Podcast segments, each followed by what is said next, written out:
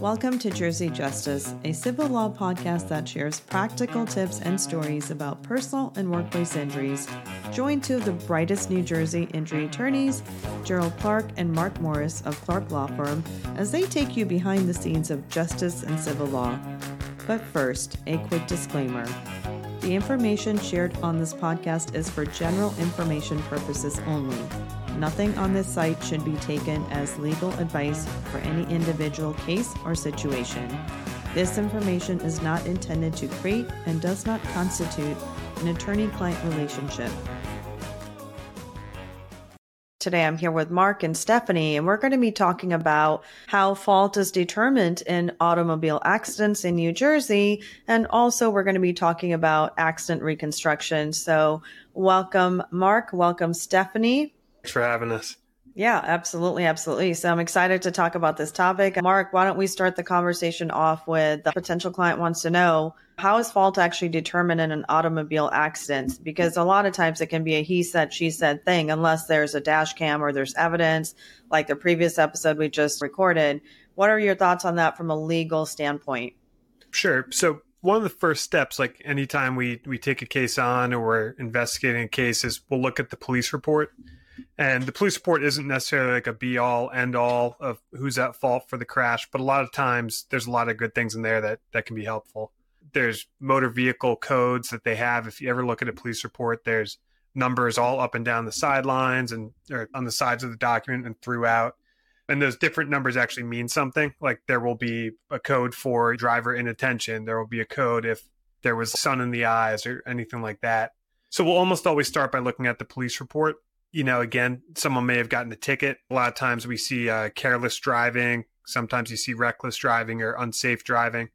But again, that ticket's not automatically going to come in. And a lot of times it doesn't come in a personal injury case.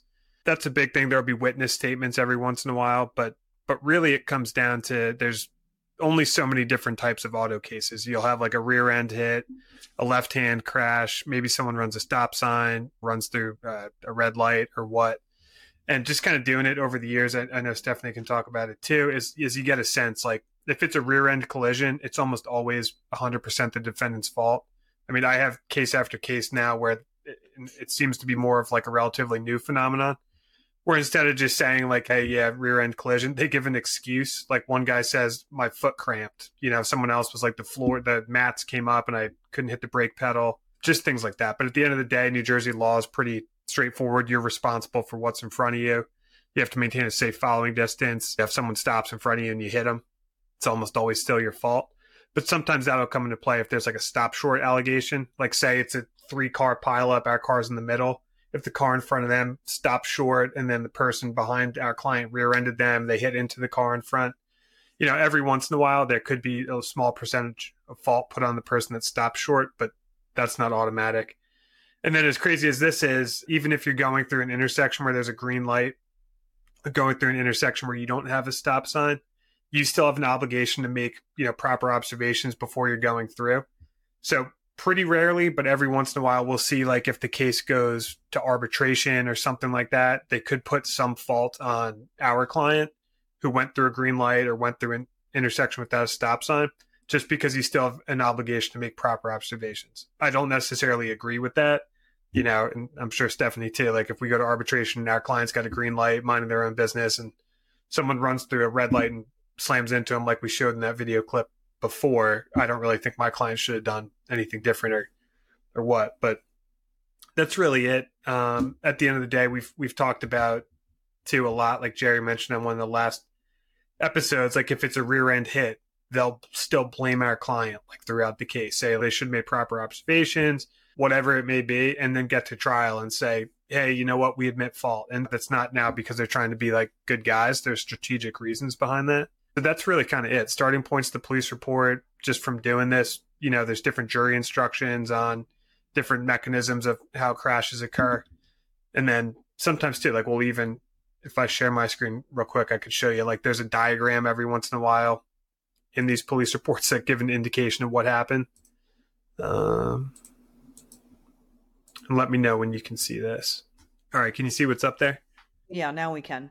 All right. So this is vehicles are numbered, you know, vehicle 1, vehicle 2, there's almost always a description of what happened.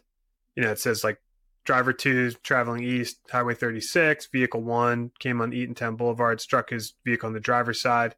Vehicle 1 then ran off the road and struck a one-way sign. Driver 1 said he was crossing Highway 36. Driver 1 said he thought he had a green light signal. So you move down to the police report. It says multiple witnesses in the area say that driver 2 had the green light. Driver 1 had the red light. So that's a good fact in this case because we've got driver 2 in this particular case.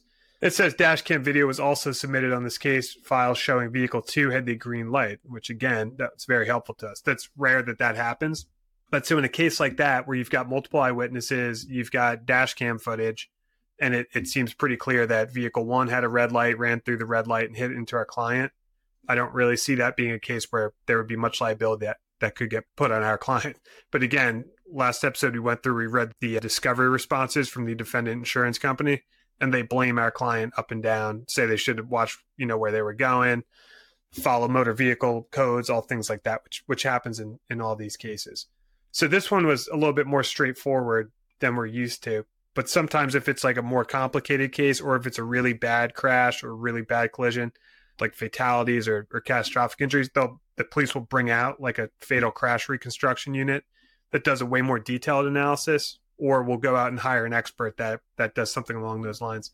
I think Stephanie had a case like a few years back that she can talk more about. But my understanding, I just remember from talking with her about it, like, it was a girl that was crossing the road. I think it was nighttime, and it was a really, really like bad crash. She got real hurt. And I don't know enough about it, Stephanie. You could tell like if you guys had a good report like this. So I did have one of those cases that were similar to what you're saying, which is we received the case in from another attorney, and the police report was not really favorable to our client. And the other attorney was like, I don't think this is a case. But once we started digging into it, we realized that there was more to it. And so what it involved was a young woman and her friends were getting off a bus over in Freehold at maybe like 3 in the morning, maybe about 3 o'clock in the morning.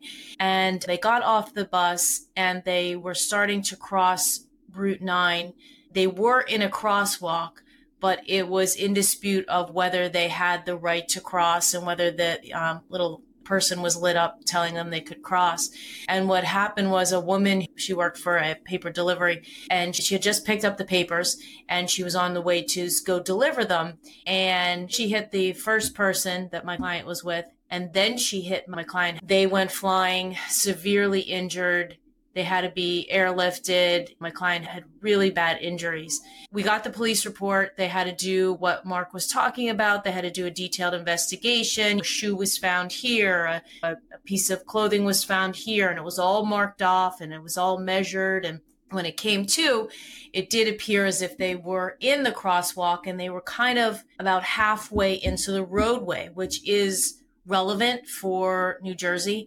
So even if the other driver had the green light, it was still relevant that they were halfway into the crosswalk. So we kind of did a little discovery, deposed the defendant, and she was this little tiny, tiny woman who could barely see over the steering wheel. So when we saw pictures of her car, inside her car, first of all, there was just crap everywhere, drinks and stuff, papers were in the back, and she had to sit on a thing just to lift herself up. So I'm not sure whether she even saw our clients. When she was deposed, this is one of those cases where sometimes it goes the right way when you have a case that seems clear cut against your client. But this woman, this driver, was not the least bit sympathetic. She said, I thought I hit a deer. I was the one that was up, meaning her. She was the one that was so upset. She didn't know what happened. She thought it was a deer. And, you know, and I explained to her, well, once you found out it was 2 people that you hit, then what did you do? She was, I was just so upset. So it was all about her, which is super helpful. I'll get to that in a second. We did not have to go to trial, but it was going to be helpful that she was not sympathetic. A jury would not be sympathetic to her, just the way she portrayed herself. So as we were doing a little bit more digging, that's when we learned, like I said, seeing pictures of her car. Hey, were you delivering newspapers? And so then once that happened, then we brought in the newspaper carrier and they tried to say, she wasn't within our control. you know, you only have access to her, you know, you're only entitled to go after her car insurance, which was only $100,000. So once we started doing some depositions and the questions then surrounded whether the paper carrier controlled her actions, meaning that they told her what time to pick up the papers. They told her exactly how to deliver the papers. They told her what route to take. And so once we determined that, then we were able to bring the newspaper carrier in. We also had our own investigator go out there, and what he did, which was kind of interesting because the other driver was saying, oh no, I was going the speed limit. I wasn't going too fast. And so what he did is one of the things he went out and did an analysis over like an hour, hour and a half for 3 days, and saw that people normally go a certain speed. And so we were able to see, oh, okay, so the normal person is going 10, 15 miles over the speed limit during that time period. So it was most likely that she was also speeding too. So that was super helpful with respect to that. Our client was a doll. She was, like I said, she was seriously injured. She had a hard time getting through her deposition. So we just had to keep taking breaks and keep walking her through it. That case ended up settling for $500,000. Probably could have settled maybe a bit more if the liability was clear cut. And that kind of goes along with what Mark was saying in the beginning. If that would have been a case where she was in a car and she was rear-ended, or she clearly had the crosswalk sign and she was driving, and then she was walking on the crosswalk and this driver blew a red light, then it would have been a whole different story. But when you're settling it or when you're going to trial, there is some liability that is assessed against this Mike, our client, who it appears walked against a red light, but it was still a very, very good settlement for that type of case. Yeah. And Dipple too, I may have just taken this for granted, but like why it matters, like percentages of fault, like Stephanie's talking about how like her client could have been blamed for, you know, going against a red light. Like if she was found more than 50% at fault, then she would get nothing in the case. And if there was like, you know, the case went to trial and a jury came back and gave a verdict where, say, they awarded $100,000 and they determined that Stephanie's client was 30% at fault, like she'd only be able to get $70,000. So the recovery gets discounted by whatever percentage of fault you are. And that's what the law is in New Jersey. Like some states, it's contributory negligence, where if you're one iota at fault, you get nothing. Like I had a case one time that got transferred to Maryland. That was the law down there, which is really, really tough. New Jersey's comparative fault, which is good. So as long as you're not more than 50% at fault, you can recover. Since it appears she went against the crosswalk, indicating that she was free to go, she could have most likely been more than 50% at fault. She was very happy with that. But that was a case where originally when we looked at the police report, it seemed like, oh, this is not a case. This is not a good case. The prior attorney had said, now hands off.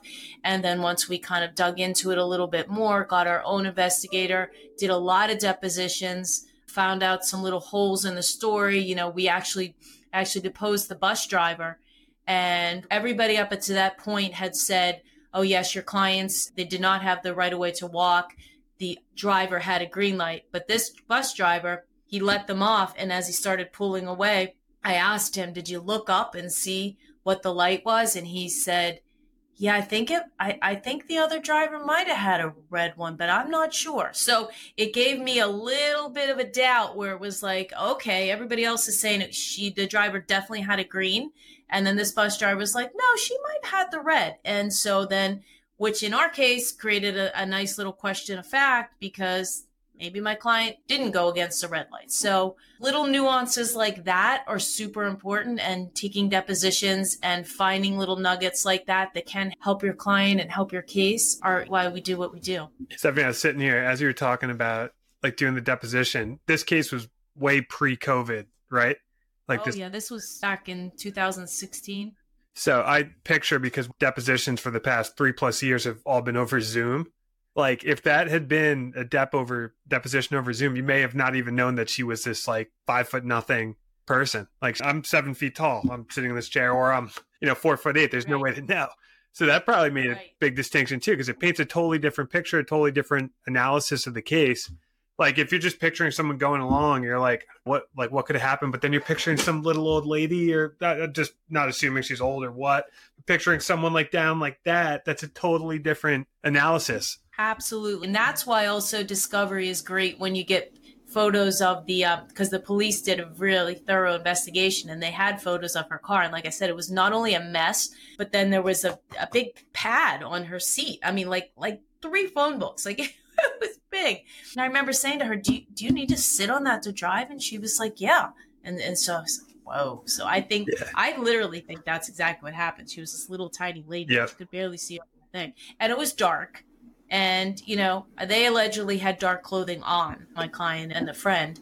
Stephanie does, and this is like a little hype for her, but she does such a good job kind of peeling off like the layers of the onion of cases like this. Like she's saying, she took it over from an attorney that rejected it and then goes and gets a $500,000 recovery.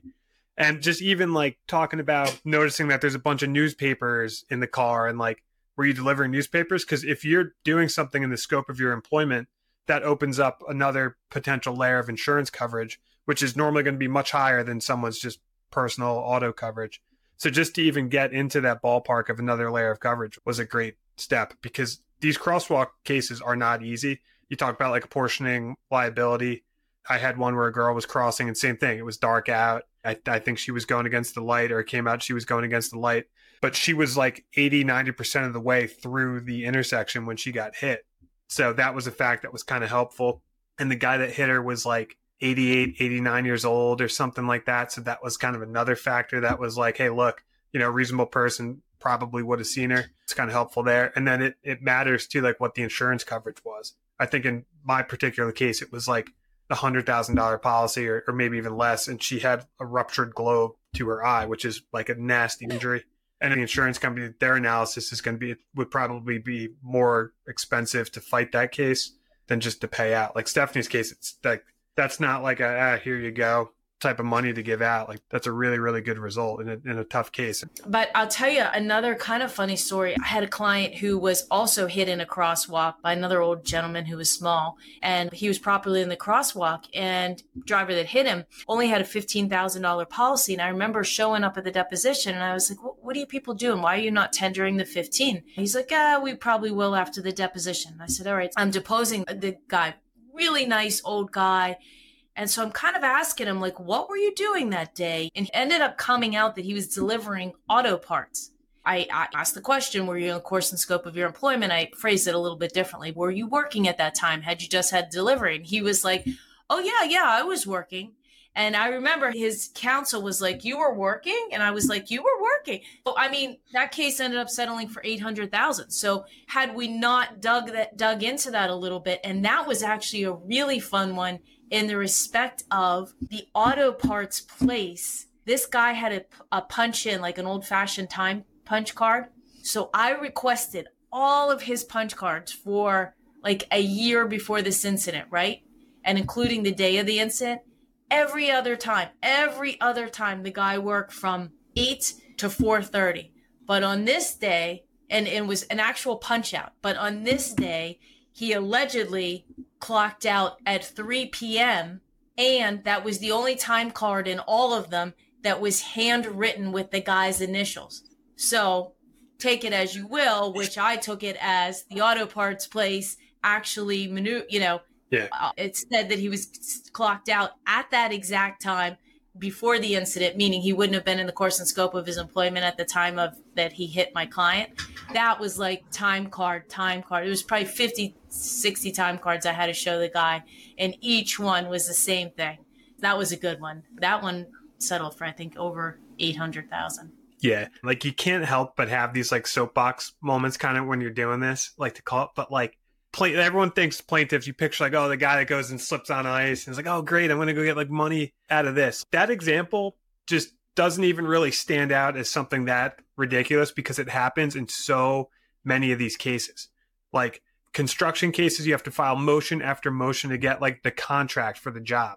It could be like a multi-million-dollar job. And they're like, oh, there's no contract. Oh, there's no safety plans. And then 3 court orders later, they're like, okay, here you go. Here's the 200-page contract. Here's, 1,000 site photos and like all our safety records. But it takes like thing after thing after thing. And what Stephanie's talking about, there's sometimes it's a jury charge that deals with like spoliation of evidence. Like if you get rid of evidence to try and thinking it will help the case, like the jury can be charged against that.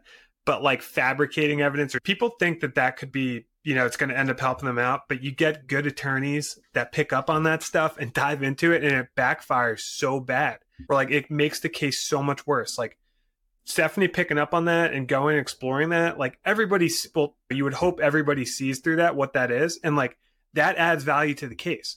Like that doesn't mean the guy's injury is worse or what, but like everybody's analysis involves what's a jury going to do. Every way we look at a case is like, what's going to happen at trial? How would a jury perceive this? It's one thing that the guy got really hurt. It's another then that the defendants in the case are trying to cover up evidence to stop this guy from getting like fair compensation for what happened. Like that should piss people off. Like that should get jurors like upset. And like an angry jury for us is a good jury. Yeah, that's a great point. What I love is it's finding the loophole, and Stephanie's so thorough and really noticing the details of what matters in a case. Like sometimes it's like the smallest thing that someone else may overlook that can make the biggest difference in what's going to be the outcome of that case. So thank you for sharing that, Stephanie. Yeah. Thanks. Yeah. Those like, what do you mean by that? Or like, why do you say that questions sometimes can open up such like doors that you would never expect. Yeah. So that's just awesome. And Mark, did you have anything else? I think that's really it. Like Stephanie talked about, it looks like this was really thorough. The client had taken a bunch of pictures. It looks like we sent multiple investigators out there. One like early on in the case just to document the area. And then another, I think, did you end up doing a crash reconstruction in the case, Stephanie? We didn't have to do a crash reconstruction because the police did a thorough crash reconstruction. Like I said, the point that helped us in their crash reconstruction was where the initial impact was, and it showed the initial impact was in the crosswalk in the middle of the road. And in New Jersey, if you are halfway in the middle of the road in a crosswalk, even if the driver has a green light, they're obligated to stop. So it was very important for us to show that they were in the crosswalk, and it happened almost middle of the way through the road. It all like comes down to as well, again, I guess just jumping up on a soapbox, like it's just fairness. Like, who the heck hasn't crossed at a crosswalk when there's a green light? You look like, is it safe? So that, from what I would understand about that, like if you're halfway through a crosswalk, that doesn't just give the oncoming driver carte blanche to slam into you. You got to make proper observation. And there's jury instructions up and down, like the law that the judge would read to the jury at the end of the case about whether someone's in a crosswalk, not in a crosswalk, whether they've got the right of way or don't have the right of way. So it's not like, yep, you automatically win just because you're in a crosswalk, or nope, you automatically lose because you weren't in a crosswalk. And I do have, like, it would probably take me a second to pull it up, so it might not make sense. But the idea of, like, what a crosswalk is, a lot broader than you would think, too. It's not just the actual, like, white lines at an intersection. Stephanie, when it comes to determining fault in accidents, right, what type of car accident is the most difficult to prove who was at fault? Is there a particular type? Because like Mark was saying earlier, you get hit from behind. It's usually the person who hit them. It's their fault. But is there a particular scenario where it is hard to determine who is at fault? We actually have a new case right now where both of them are saying that they had the green light in an intersection, with our client saying she had a green light, the other client saying they had a green light, and there's no cameras. The police, they actually did not interview a lot of the witnesses because they said they didn't have time, apparently, but there were some witnesses that actually witnessed that the other driver went through the green light, and we're trying to find one of those witnesses. So that one's going to be a little bit more of a challenge. We had an actual witness, or a lot of times they have the video cameras in the intersection. That makes it much easier, but that's definitely a hard case. A left turn case, if our client's coming out and making a left turn and somebody is coming from their left. I had one of those cases a few years ago, and it was a really nice old guy, and he was coming out and making a left, and the other driver hit him, and automatically off the bat, you would think, well, your guy was making a left. He should, you know, and the other woman had the proper right of way. But once again, we kind of did a little digging, and she was on her way to school. She was a school cafeteria aide. And so I subpoenaed the records for the school and showed that she was supposed to get there a lot earlier than she was going to be getting there. which kind of supported our theory that she was speeding up and over that hill. That definitely helped, and we ended up settling that case for the policy. But those are definitely tough cases. Yeah, I think I covered a deposition on that case. I remember that.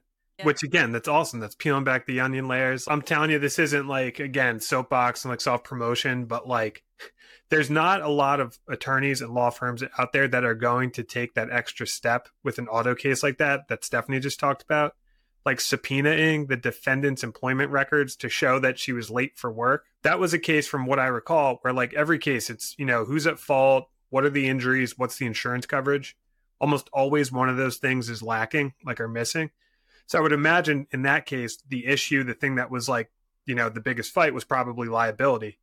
So like a lot of people just go, nah, you know, we'll settle this real cheap, or be like, we're not going to take this case, or take a deposition, but like not go that extra step that Stephanie went. Mm-hmm. And by getting those records, again, like, ladies and gentlemen of the jury, my client pulled out and the defendant was speeding and hit her. Okay. Like, well, whatever. Like, says you're trying to get money. Ladies and gentlemen, my client looked both ways, saw no one was coming. The defendant who works at a school, she's late, she's rushing, she's going downhill, you know, comes out of nowhere, slams into her, you know, slams into the client. Like, that's way more compelling. And that's, again, I imagine probably a huge reason why the defense in that case settled. That's awesome. I remember that case. All right. Yeah, he was a doll. A nice guy. Which, again, that matters too. Absolutely. Yeah. The insurance companies are assessing everything. Like, we tell our clients when they go to a deposition, number one, just tell the truth. That's the most important thing. You have to be honest. There's good facts, bad facts in any case. We can deal with it, but just don't lie, because that will ruin the entire case. So we always tell the clients not to lie. And then we explain too, the deposition is as much about seeing how they present and like what kind of person they are as it is about finding out like what they recall and what happened. So like it goes into every analysis that the insurance companies do. Like, you know, if we settle a case or a defense attorney calls, like, look, you know, your client's real nice. They presented really well at your deposition. Like, that matters. That adds value to the case. Like the guy that's just like, you know, this, I can't believe this jerk slammed into me. Like, that's not, you don't want that. And you can only prepare people so much. Like, it's organically going to come out like what type of person that they are. And that will add or take value away from a case. You can tell we've had a few of these crosswalk cases. If I have this like children's book looking diagram of like what is and isn't a crosswalk, but you can see here. And the law that Mark and I were talking about, it's called the stop and say stopped. It's basically the, if you're halfway into the crosswalk, like Mark's showing you, that you got to stop. Yes. I had a case, actually, this guy, he was a retired postal worker. And like every day he went on the same route, did the exact same walk every day for, I forget how many years. So his career was spent walking around neighborhoods as a postal worker. And then like in his retirement, his favorite activity was going for like these morning walks. And he stepped out in an area like here where my mouse is, where there's not necessarily like a white lined crosswalk or crosswalk that looks like what's shown there. And he stepped out from behind a telephone pole, the defendant said, and started crossing here, and he got hit and he got hurt really bad. I think he was in a coma like for a couple days, and it was only $100,000 insurance policy, but they were like fighting on that. And I got this little diagram. I'm pretty positive this is from the New Jersey Department of Transportation website. So this is actually like a legitimate thing. I think I used it as a deposition exhibit, and they ended up tendering the full policy in the case. We've talked about the last episode, how awesome it is when you have like dash cam footage, pictures and all that. It's one thing to stand up there and say, ladies and gentlemen, you don't need white lines for it to be a crosswalk. Even if you're just crossing at the end of the street, that counts as a crosswalk. It's one thing to say that. It's another thing to put up this illustration and be like, here you go, guys. People go to movies, like they love looking at pictures, all that stuff. There's a reason. They're very effective. That's a great example, Mark. Yeah, thanks for sharing that, because it just lays it out visually for everyone to see. Stephanie, is there anything else that you wanted to share? Sometimes it's just a matter of digging in and finding the little nuances and finding the inconsistencies in somebody's statement or examining a picture, and then you take it from there. Yeah, I would agree. I would say I can probably count on one hand, maybe two, like the amount of times we've had to get like a crash reconstructionist or reconstruction expert. If it's like a rear end hit, there's no reason to do that. So I don't want people listening to think like, oh, you know, I was rear ended. Why didn't they go get like a crash reconstructionist? Because usually it's a lot of money. And if it's not going to tip the needle one way or the other. It's just, it's a waste of everyone's time and money, because that's a lot of times a balance in a case like this. If it's a close call, and if it's like a he said, she said, it's not even guaranteed that a crash reconstruction is going to make a difference. So you just got to be selective on the cases you use them. And yeah, I think Stephanie spoke to that. Yeah, that makes sense. That makes sense. Well, this has been a great episode. Thank you so much. And for our guests out there, if you do have questions for us, you can submit your questions to questions@JerseyJusticePodcast.com to have your question featured on the show, where we will be answering it live. And there you have it, folks. Another episode of Jersey Justice Podcast. If you're loving what you're hearing, it's time to hit that subscribe button on Apple, YouTube, and Spotify podcasts. And don't forget to leave us a review online. Share this podcast with your friends and become their legal hero. Dive into more episodes at JerseyJusticePodcast.com or ClarkLawNJ.com, and check out our show notes for more information. If you're navigating legal issues and need a guiding light, we're just a phone call away. Call us at 1-877-841-8855. Again, 1-877-841-8855. Until next time, Jersey Justice Warriors, stay empowered and informed.